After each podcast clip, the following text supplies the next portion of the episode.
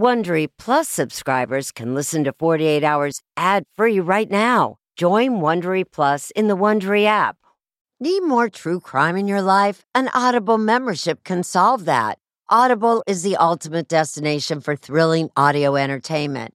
As an Audible member, you can choose one title a month to keep from the entire catalog.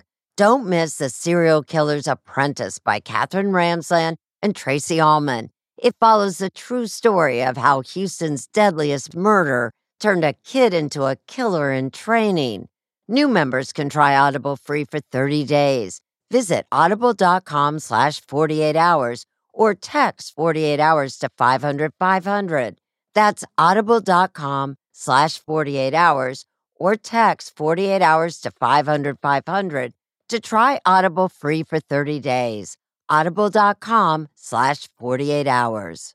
This spring, if you'd rather spend time enjoying your lawn instead of trying to keep it alive, there's good news. TruGreen is the easiest and most affordable way to get a beautiful lawn. All you have to do is water and mow, and they'll do the rest weed control, fertilization, aeration, and even some things you might not even think of. They'll do all of it, while you can do literally anything else. With TruGreen, you can have your lawn looking as good as a putting green. That's not hyperbole. TruGreen is the official lawn care treatment provider of the PGA Tour. TruGreen offers a satisfaction guarantee, and they have a verified best price promise, which guarantees you the lowest price with no compromise on quality. You do you. Let TruGreen do your lawn care. Visit trugreen.com to get the best lawn at the best price with the best people guaranteed.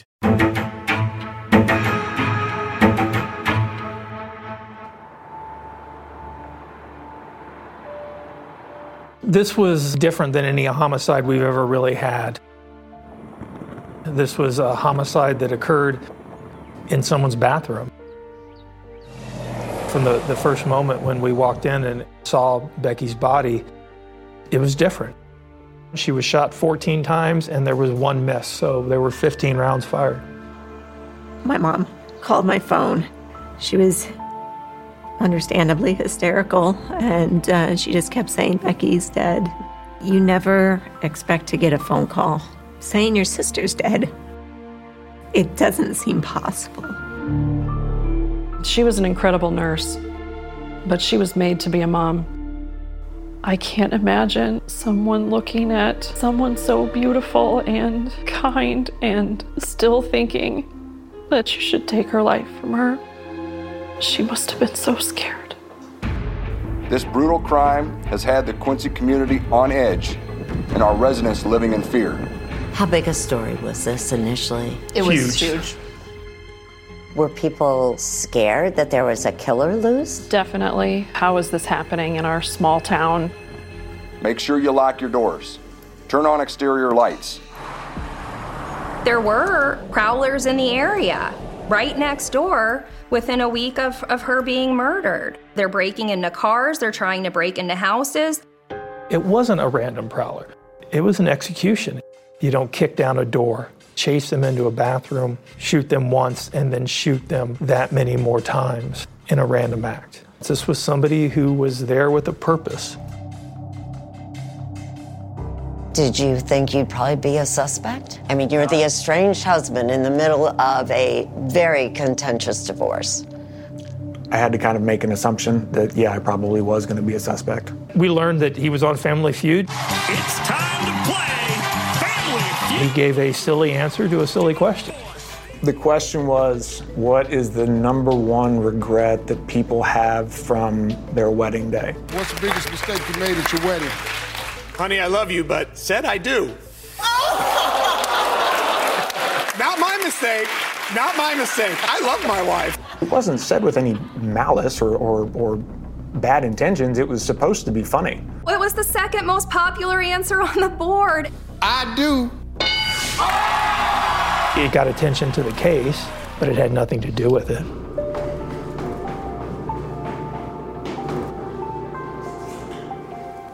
What's the first thing then you did looking for evidence? We had the detectives go around to all the neighbors to see if they had any video. That's her house over there? Yep, that's Becky's And house. this is the neighbor's driveway? This is the neighbor's driveway. You'll see this person walk across. Looks like they have gloves on. Can't see a face at all. Can't see a face, he can't see hair, he can't really see anything else. That's not Tim in that video. You can't tell who it is. Can you absolutely say with certainty that that is Tim Bliefnick? Based on the video evidence alone, absolutely not. That's one piece of the puzzle. He had everything to lose if that's him, and nothing to gain. I wholeheartedly do not believe he had anything to do with the death of Becky. Did you kill your wife, Becky? No, I did not murder Becky. The idea of, of murdering someone, let alone the mother of my kids, is not any part of who I am.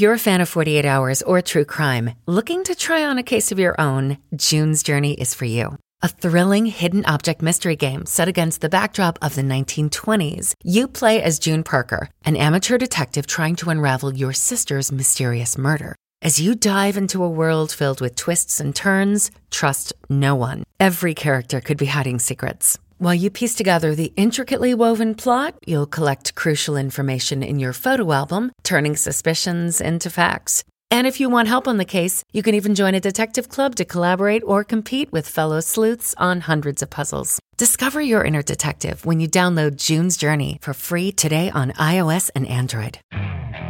Okay, picture this. It's Friday afternoon when a thought hits you. I can spend another weekend doing the same old whatever, or I can hop into my all new Hyundai Santa Fe and hit the road. With available HTRAC, all wheel drive, and three row seating, my whole family can head deep into the wild. Conquer the weekend in the all new Hyundai Santa Fe. Visit HyundaiUSA.com or call 562 for more details. Hyundai, there's joy in every journey.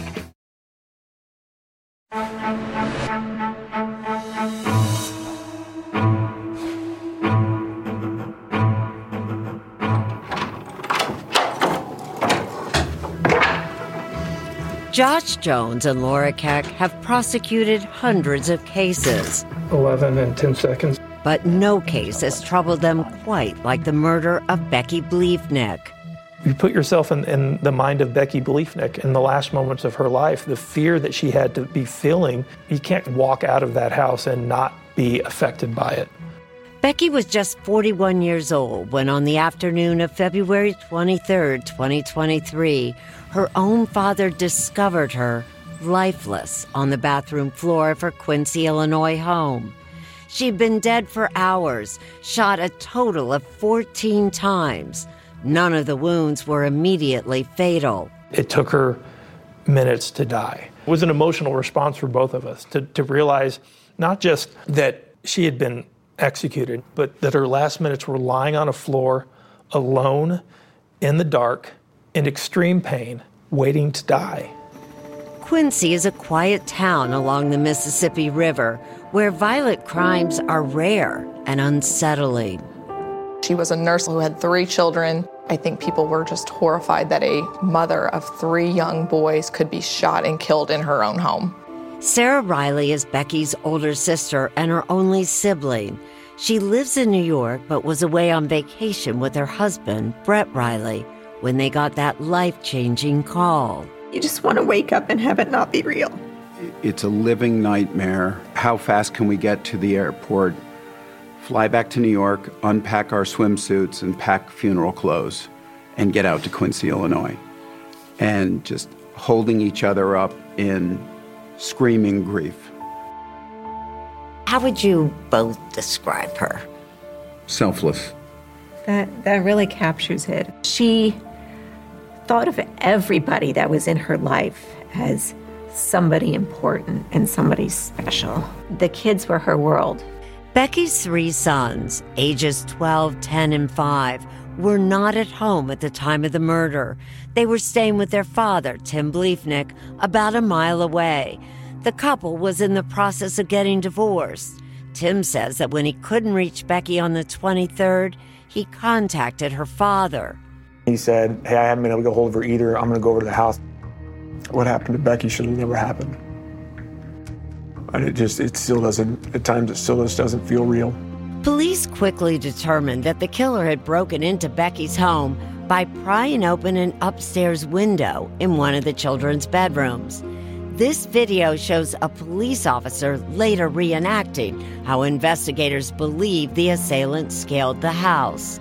The person had climbed up on there. There was a patio chair that was pulled over. They walked past Becky's windows in her bedroom, and then they went to a room of one of the boys, and they pried open, broke the window open, uh, went in. You could almost trace their path to Becky's room. They had kicked in or broken in the door violently.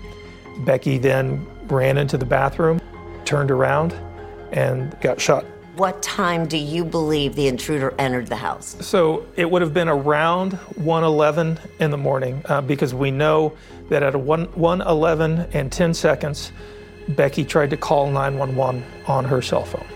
She dialed 91126, and the phone was knocked out of her hand and it was found behind the door. Nothing appeared to be stolen, and neighbors didn't see or hear anything. But there was evidence left behind a partial shoe print near the point of entry, eight spent 9mm shell casings, and small pieces of plastic on the floor around Becky's body. We thought it was unusual when we saw that. It was like, okay, what is this? Detectives canvassing the neighborhood looking for surveillance video didn't have to go far. Becky's next door neighbors, the Hymans, had installed a camera on the side of their house after a car break in more than a year earlier. It pointed at their driveway, which ran alongside Becky's house. What does it record? It records movement. So anytime it senses movement, it will notify us on our phones. The Hymans camera didn't capture anything on the night of the murder, but it did capture something unusual about 24 hours earlier. We've slowed down some of the videos so you can see them better. At 1:05 a.m., a person was seen walking down the driveway towards the back of Becky's house, and what appeared to be that same person was seen again 48 minutes later, this time walking in the opposite direction. The camera had also captured a similar incident about a week earlier on February 14th, Valentine's Day. I saw that one in the middle of the night and texted Becky immediately. I told her we just saw somebody in the driveway, and she responded not till the next morning. And what did she say when she responded? That's when she told me that she hadn't seen anything, but she thought she had been hearing voices in her backyard and her motion light go on, and she was very paranoid. At the time, the Hymans thought it was a neighborhood prowler looking for something to steal. But now, with Becky dead, they began to wonder, and investigators did too. Officers went around the entire neighborhood trying to find more video, and we were able to find a video from a house, and we were able to find video from the Quincy bus barn. And those videos showed a person riding a bike in the direction of Becky's house. After analyzing the recorded times of the videos, authorities began to suspect that the person seen on the bike was the same person seen in the driveway. Every time you see a person at the Hyman residence, you see a person riding a bike down the road just a few minutes before you see a person on that Hyman video. And even though there was no video from the Hyman residence on the morning Becky was killed, there was video of a person on a bike riding in the direction of Becky's house right before the murder and in the opposite direction right after. And this is not a part of town that people ride bikes in the middle of the night in winter. And so when you have this surveillance video and it exactly matches the timeline, that's suspicious.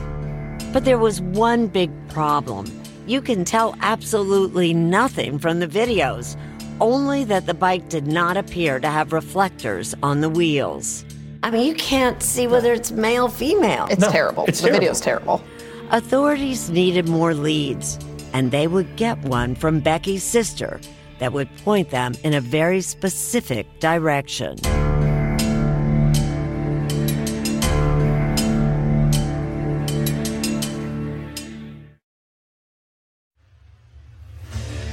What makes a life a good one?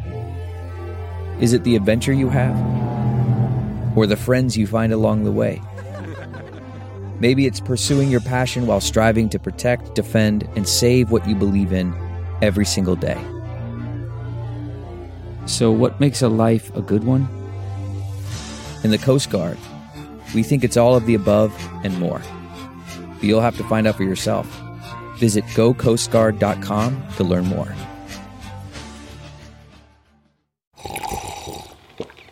That's not just the sound of that first sip of Morning Joe. It's the sound of someone shopping for a car on Carvana from the comfort of home. That's a good blend. It's time to take it easy, like answering some easy questions to get pre qualified for a car in minutes.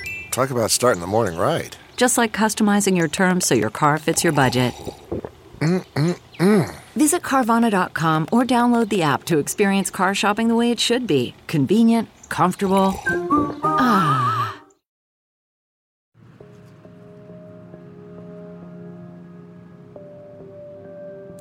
When Becky's sister Sarah and brother in law Brett learned of her murder, they say one person came to mind as the prime suspect Becky's estranged husband, Tim Bliefnick. I told Brett it was Tim. Of course, I it's said, Tim. Right away. right away. Tim and Becky met when they were students at Quincy University, but it wasn't until two years after graduating that they began dating. And how would you describe Becky back then? Happy, fun. She was beautiful. The two eventually moved in together, married, and started a family. Becky quit her job in pharmaceutical sales to become a stay at home mom, while Tim continued his successful career in the recycling industry. I thought this was it. You know, I'm going to be 85 and sitting on a porch in a rocking chair with her, talking about how good life was. But things didn't turn out that way. She was very happy with their marriage for probably the first five years.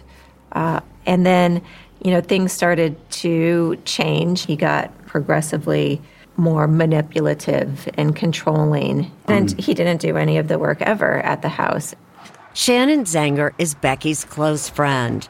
When she'd come over and we'd talk husbands, as wives do, she felt like she was shouldering most of the load. I thought, man, I really have a partner here, and she doesn't seem to have that partnership.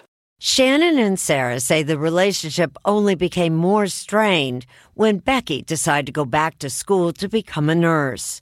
He not only did not support her, he did not increase his time with the boys. While Tim acknowledges that he wasn't in favor of Becky taking on a career in nursing, he says it was out of concern for her well being. because of the stress piece of it. Were you worried you'd have to pick up more of the work with the kids? Not at all. I, I've always been involved with the kids every day. In January 2021, after 11 years of marriage, Tim filed for divorce. Although he wouldn't discuss the specifics of why he filed, he hinted that it had to do with what he saw as a change in Becky's personality after she became a nurse. She struggled with patience and stress a lot, especially when it came to the kids, and it it created some conflict. But Sarah says Tim is just making excuses, and she believes the reason Tim filed for divorce is because he couldn't control Becky. She says Becky was a loving mother and tried in vain to salvage the marriage. She wanted to go to marriage counseling with him, and he refused. Whatever the reason for the divorce might have been, one thing is certain. Things between the two soon turned contentious. According to divorce documents, they fought over just about everything money, the marital home, and custody of the kids. I don't understand why it got so contentious if you were the one who wanted to get out. Uh, yeah, I was the one that wanted to get out, and I tried on several occasions. But there are details that I'm, I'm not. that are hard to talk about that happened in the divorce.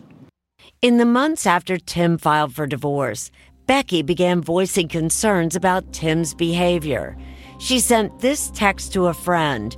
He has screamed in my face. He shoved me in front of the kids and has thrown things across the room. And she texted another friend. I truly believe Tim has serious mental health problems and he is becoming more vengeful and unpredictable. But Tim says it was Becky who was vengeful. She told people I had an affair, which is untrue. She tried to tell people that I was an alcoholic, which is untrue. She was telling people these things because she was angry about the divorce. At one point, Tim sought an order of protection against Becky. He alleged Becky stalked and harassed him. He also referenced an incident where he said Becky had become combative during a disagreement at a parent teacher night. Stop. the letter. I'm asking you to stop harassing me and stop I'm not following me. harassing you. I'm asking. He offered this video of the incident as proof. Make a copy for I don't you. want you to take me. Then don't stop take, doing this. Don't take me. I don't. Then stop I doing didn't this. ask you to take me. Do you really think she was trying to hurt him in that video? I don't think anybody was trying to hurt anybody. I think you have two parents that were having a disagreement and didn't know how to deal with it. Casey Schnock was one of Tim's divorce attorneys. The judge didn't grant that order of Did not grant it, no. Days after Tim filed for that order of protection, and more than a year before her death, Becky sent her sister Sarah this text If something ever happens to me, please make sure the number one person of interest is Tim. She would later make similar statements to friends. I said, What did he do? And that uh, text was prompted by uh, the murder of one of her um, colleagues. One of the, the nurses that she knew was murdered by um, her partner. That scared her. She felt like this could happen, this is real. I never understood where that came from. We would get into arguments, and sometimes we would get loud, but I- that's all it amounted to. Sarah says she recommended Becky seek help from a domestic abuse organization. And eventually, Becky filed for an order of protection against Tim. In her petition, she alleged that Tim entered her residence without permission. She also said that he repeatedly falsified interactions between the two. That order of protection was not granted. But a judge did ultimately order Tim and Becky stay away from each other's residences, except when exchanging their kids. And the judge also ordered Tim to return a 9mm handgun that Becky had gifted him when they were together. He was into, um, you know, recreational shooting. She wanted that particular gun back because the gun was in her name. But Becky never got it back, and it was a 9mm handgun that was later used to kill her. I have not seen that gun in three years. I didn't have it. Becky was killed one week before the divorce case was set to go to trial. When Sarah informed law enforcement of their history, Tim became a person of interest. Authorities kept digging, and days later, they found a bike with no reflectors on the wheels, just like the ones seen in those surveillance videos. How close was that bike that you found to Tim's house? Less than half a block. They then executed a search warrant on Tim's house and car as Tim looked on. And on March 13, 2023, just over two weeks after Becky's death, Tim Bliefnick was arrested and charged with her murder. I can't even fathom the idea of considering murdering somebody. Like, I can't. Tim's divorce attorney, Casey Schnock, would become his defense attorney. And she says she's convinced police got it wrong. He knew how much those kids meant to her and how much she meant to them. He wouldn't do this to them. He wouldn't.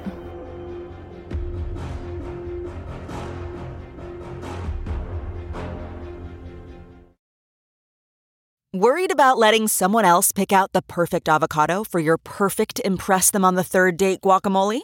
Well, good thing Instacart shoppers are as picky as you are. They find ripe avocados like it's their guac on the line. They are milk expiration date detectives. They bag eggs like the 12 precious pieces of cargo they are. So let Instacart shoppers overthink your groceries so that you can overthink what you'll wear on that third date. Download the Instacart app today to get free delivery on your first three orders while supplies last. Minimum $10 per order. Additional terms apply. Okay, picture this. It's Friday afternoon when a thought hits you. I can spend another weekend doing the same old whatever, or I can hop into my all new Hyundai Santa Fe and hit the road. With available HTRAC, all wheel drive, and three row seating, my whole family can head deep into the wild.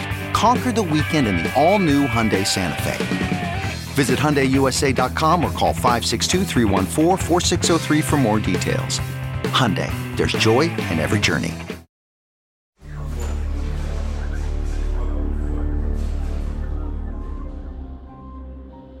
When Tim Nick was arrested, it made national news. He competed on Family Feud as his whole town cheered him on, but his local hero status is over. Now that he's in large part because of that appearance he made alongside his parents and brothers on the game show Family Feud. All right, Timmy, talk to 100 married people. What's the biggest mistake you made at your wedding?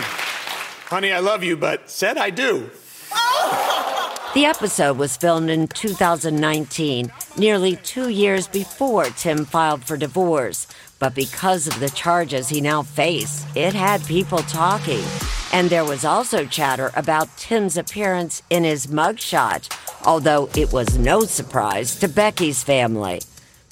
We had seen through social media the deterioration of his appearance, and that went hand in hand with the deterioration of his mental state over the course of the divorce.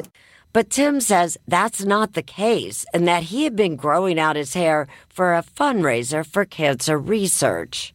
I'm not a violent person. I'm not an angry person. I've never been that way. Tim's attorney, Casey Schnock, was determined to prove his innocence. She says just because Tim and Becky were going through a messy divorce, it doesn't mean he killed her. It wasn't pretty, but the things that they were fighting over were not monumental things. You know, there were a number of friends, mm-hmm. um, Becky's friends, who said that she expressed great fear of Tim. Mm-hmm. Yeah, that's a lot of girl talk. I've never seen any pictures of her with bruises, of marks, any allegations of him beating on her. Nothing.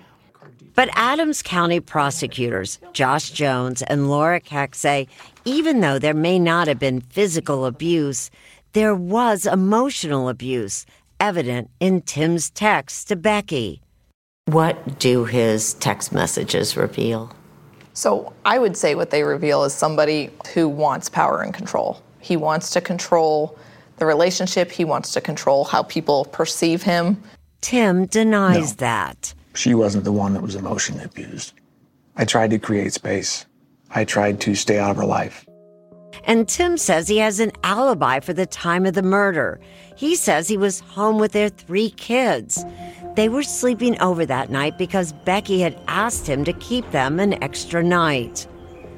She told him that she wasn't feeling well, and he said, That's fine. That's how you want to see two people in a divorcing situation act with kids. But Jones and Keck believe Tim saw an opportunity. She showed weakness to a predator. And that's what predators do. When they see a weakness, they attack. And they also say that explains the intruder's point of entry an upstairs window in one of the kids' bedrooms. If you're a random intruder, why do you go to the second floor window? You go past not just one window, but three windows um, that are possible entrance points, and you just happen to get lucky that it's a little boy's room that's not there that night. But Schnock points to what she says is a lack of physical evidence tying Tim to the crime. No murder weapon or bloody clothing was found, and while police did seize pairs of Tim's shoes, they weren't able to match them to that partial shoe print found at the scene. They took every single pair of athletic shoes that they thought would be a match. They didn't find any that, that were a suitable match. Schnock also points out that Tim's DNA wasn't found on that patio chair that investigators believe was used by the killer to climb onto Becky's roof. Nothing on that was connected to Tim. They took every pair of gloves from Tim's car, house, and, and that they could find, and none of those gloves had any anything that linked him to this crime. But if Tim didn't kill Becky, who did? If I knew that answer, I would have given that name or whoever it was a long time ago. Tim's attorney says that she believes investigators should have given more weight to the idea that it could have been a random prowler who killed Becky in a break in gone wrong. Remember, police found those videos of a person on a bike and a person walking down Becky's neighbor's driveway. Tim insists it's not him in those videos. You cannot say with any degree of certainty who that person is on any of those videos. All you see is a bike without reflectors. And even though a bike with no reflectors on the wheels was found less than half a block from Tim's house, Schnock says that doesn't mean anything. Because DNA was not found on that bike. And we don't even know that the bike that was found is the same bike that was in the video. But prosecutors Jones and Keck say they did find evidence tying Tim to that bike. We were able to download information off his phone. And we found that Mr. Bliefnick had a what I'll call burner or fake Facebook account for the name John Smith. And they say that John Smith Facebook account appeared to have been looking at this bike for sale. It's a blue Schwinn with no reflectors on the wheels, just like that bike that was found. I mean, I have a fake Facebook account. I'm not proud of it, but people do it. it isn't it a bit of a problem, though, that on his phone he gets an alert for that blue bike? Sure. Are there similarities? Sure, but that's not the only abandoned bike that's been found around town. Jones and Keck say they're confident they got the right guy. The detectives followed the evidence exactly where it took them. And there was one inescapable conclusion that it was Mr. Bliefnick. But despite their confidence, they soon faced quite a challenge. When Tim was arrested, he was ordered held without bond. He had a right to a speedy trial, which he took, meaning prosecutors would be required to try the case within 90 days of Tim's arrest. We were going to be ready come hell or high water. But did they have enough to prove their case beyond a reasonable doubt? Juries expect a confession. They expect that DNA evidence that says one in 500 million. We're going to have to show them that that's not what we have here. What do you make of Tim Bliefnick's answer on Family Feud? Take a look at the case evidence at 48hours.com. Okay, picture this. It's Friday afternoon when a thought hits you. I can spend another weekend doing the same old whatever, or I can hop into my all new Hyundai Santa Fe and hit the road. With available HTRAC, all wheel drive, and three row seating, my whole family can head deep into the wild. Conquer the weekend in the all new Hyundai Santa Fe. Visit HyundaiUSA.com or call 562 for more details. Hyundai, there's joy in every journey.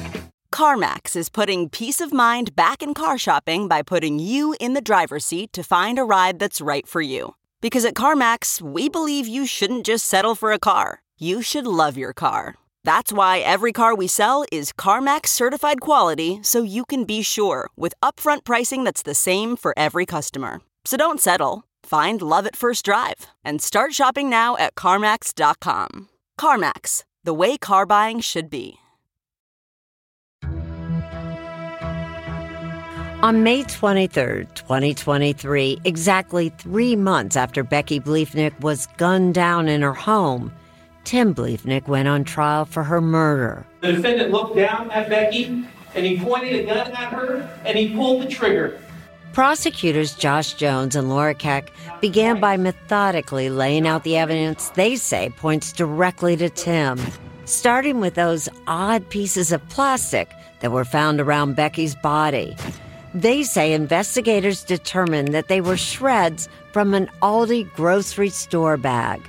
And then in the defendant's house, we found stacks of Aldi bags. He'd fired through an Aldi bag either in an attempt to muffle the sound or to catch his shell casings. And prosecutors say that in the process, DNA was left behind on a piece of that plastic. An expert testified that it was more likely than not that Tim was a contributor. And Tim also couldn't be excluded from DNA that was found under Becky's fingernails. That was three times more likely to have come from the defendant or a male relative uh, from the lineage of the defendant. And this case is driving with reasonable doubt. But defense attorney Casey Schnock says that evidence is far from definitive.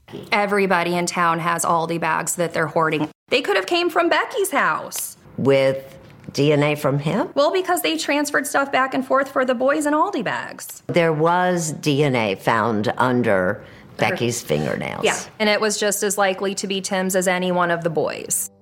Prosecutors also told the jury that police found this crowbar in Tim's basement. And they called an expert to the stand who testified that she compared it to tool marks left on the window that was pried open at Becky's. While there were microscopic consistencies, she couldn't say with scientific certainty that that crowbar made those marks. The expert said that that was inconclusive. Inconclusive leaves a jury guessing and speculating, which they are not allowed to do. The jury heard about the couple's acrimonious divorce and from Becky's sister and several friends who testified about those fears Becky had raised about Tim. Several of them acknowledged that they regretfully didn't take steps to help her. How could Tim do that? I've known Tim forever. When she reached out to people, that's what they said. In hindsight, of course, like, oh, we should have done more. There's only one person that believed it was true and that was Becky herself. And the prosecution argued that the timing of the murder is significant. Remember, Becky was killed one week before the couple's divorce case was set to go to trial. And prosecutors told the jury there was something even bigger than money and custody that was going to come into play. Becky didn't want their three children to be around the defendant's father unsupervised. They didn't tell the jury why, but we uncovered these court documents that reveal Becky had gathered witnesses who she said planned to testify about Tim's father, Ray Bliefnick, and would allege that he had a history of perversion and abusing minor children many years earlier. The alleged victims were not Becky and Tim's children. Becky sought an order of protection against Ray, but a judge denied her request. In a letter, Ray's lawyer wrote that Ray vehemently denies the claims and that he has never been charged with any criminal offense stemming from the allegations. Information was going to come out that he didn't want to come out, and he started to feel like he was losing control. The prosecution pointed out that on the day of Becky's murder, hours before anyone except her killer knew that she was dead, Tim brought a kid's basketball hoop to his father's house. He's doing that because he knows Becky's not going to be a problem anymore. Becky didn't want those boys around Ray. And in Tim's mind, that problem was solved because Becky was dead. I really don't buy that. I, Why not? Because the boys weren't restricted from seeing Ray to begin with. They just couldn't see him without supervision. So and Schnock says those allegations were old news. So all of those allegations were in pleadings that her attorneys had filed, and at that point were already a matter of public record. It doesn't make sense that he would throw his life away over a divorce and keeping information out of the public eye that, quite frankly, was already out. But the prosecution wasn't done.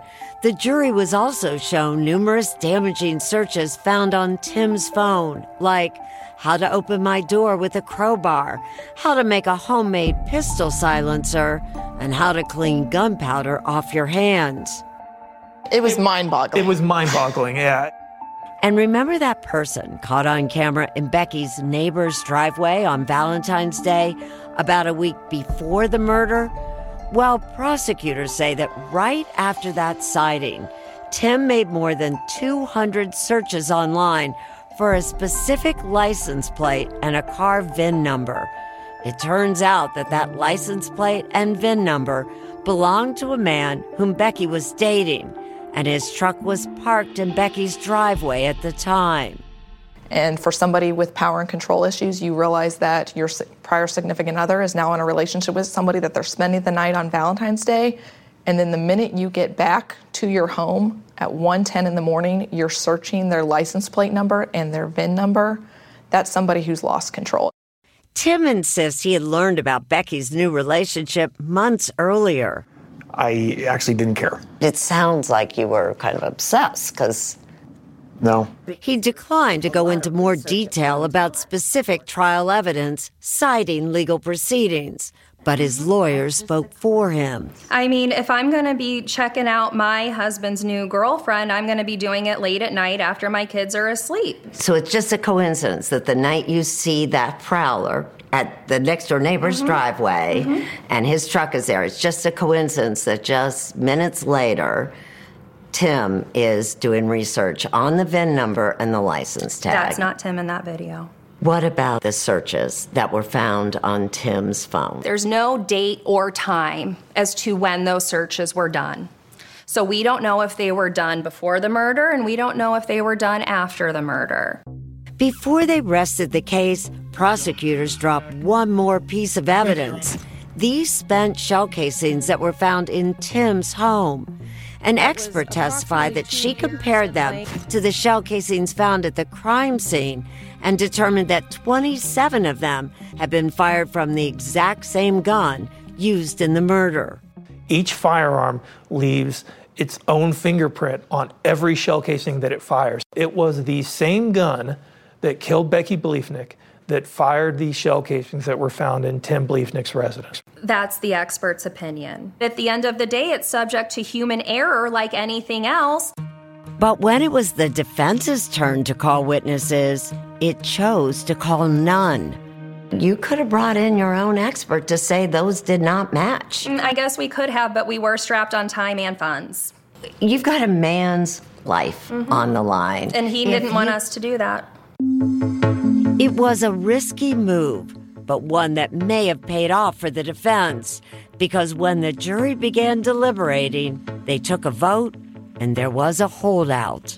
Sometimes you just need one.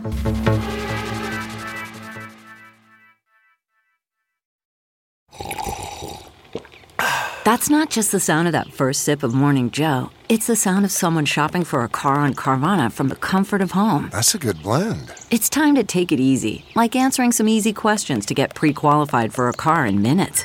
Talk about starting the morning right. Just like customizing your terms so your car fits your budget. Mm-mm-mm. Visit Carvana.com or download the app to experience car shopping the way it should be convenient, comfortable. Ah. Welcome to Fail Better, David Duchovny's new podcast with Lemonada Media. On Fail Better, David, who has experienced both low and high profile failures throughout his life, explores the vast world of failure, how it holds us back, propels us forward, and ultimately shapes our lives. Each week, he'll chat with guests like Ben Stiller, Bette Midler, and more about how our perceived failures have actually been our biggest catalysts for growth, revelation, and even healing. Through these conversations, he hopes listeners can learn how to embrace the opportunity of failure and fail better together. Fail Better is out now wherever you get your podcasts.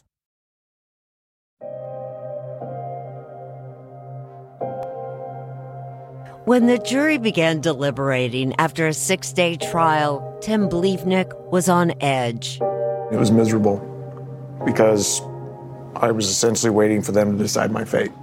Inside that jury room, one juror was undecided. Our stomachs were in knots. We were beyond stressed.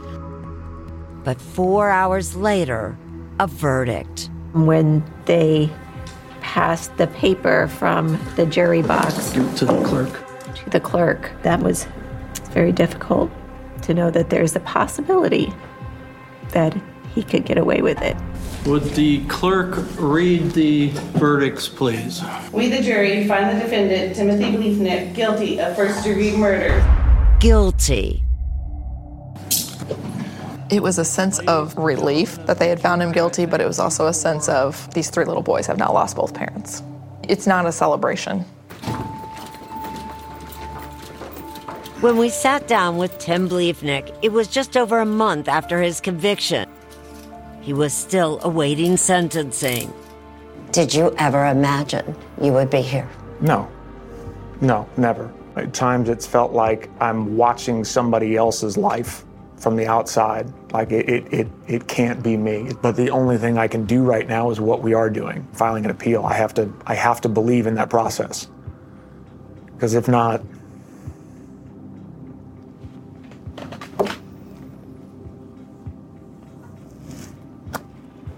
Tell me what you're thinking right now. it's my kids. I just want them to know that I love them that I miss them. I'm innocent. I didn't kill Becky. But Becky's sister says Tim is right where he belongs. He called my dad to set him up to find her. That alone shows how cruel he really is, as agonizing as our pain is. I want him to understand his worst crime was against his children. And that's the message Sarah delivered directly to Tim during her victim impact statement right before he was sentenced on August 11, 2023. Your children's future will be forever impacted by your crime. They are already suffering. Maybe you should have Googled childhood PTSD in between your internet searches for homemade silencers and VIN numbers. Judge Robert Adrian had the option of sentencing Tim to anywhere between 45 years to life. Mr. Bliefnick, you researched this murder. You planned this murder. You broke into her house and you shot her. 1, 2, 3, 4, 5, 6, 7, 8, 9, 10, 11, 12, 13, 14 times. The court believes that the appropriate sentence would be natural life in prison. Life in prison without the possibility of parole. Prosecutors Jones and Keck say the punishment fits the crime, but even they don't consider it justice. If I had a magic wand, I would bring Becky back to life. Tim can spend the rest of his life out of prison. That would be justice, but I can't. What we can do is we can hold her killer accountable, and that's all we can do.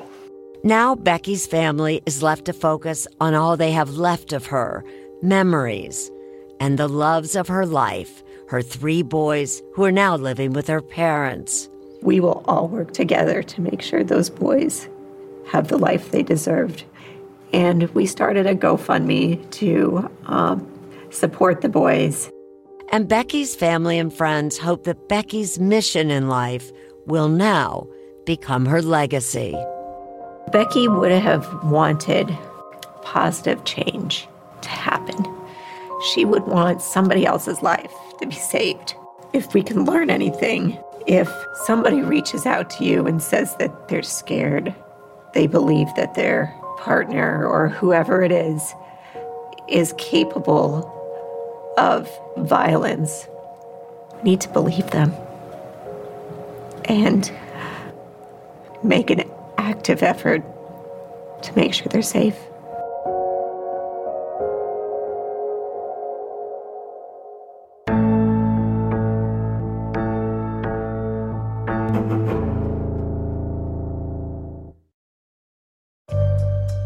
Join me Tuesday for Postmortem from 48 Hours, where we'll dive even deeper into today's episode and answer your questions about the case.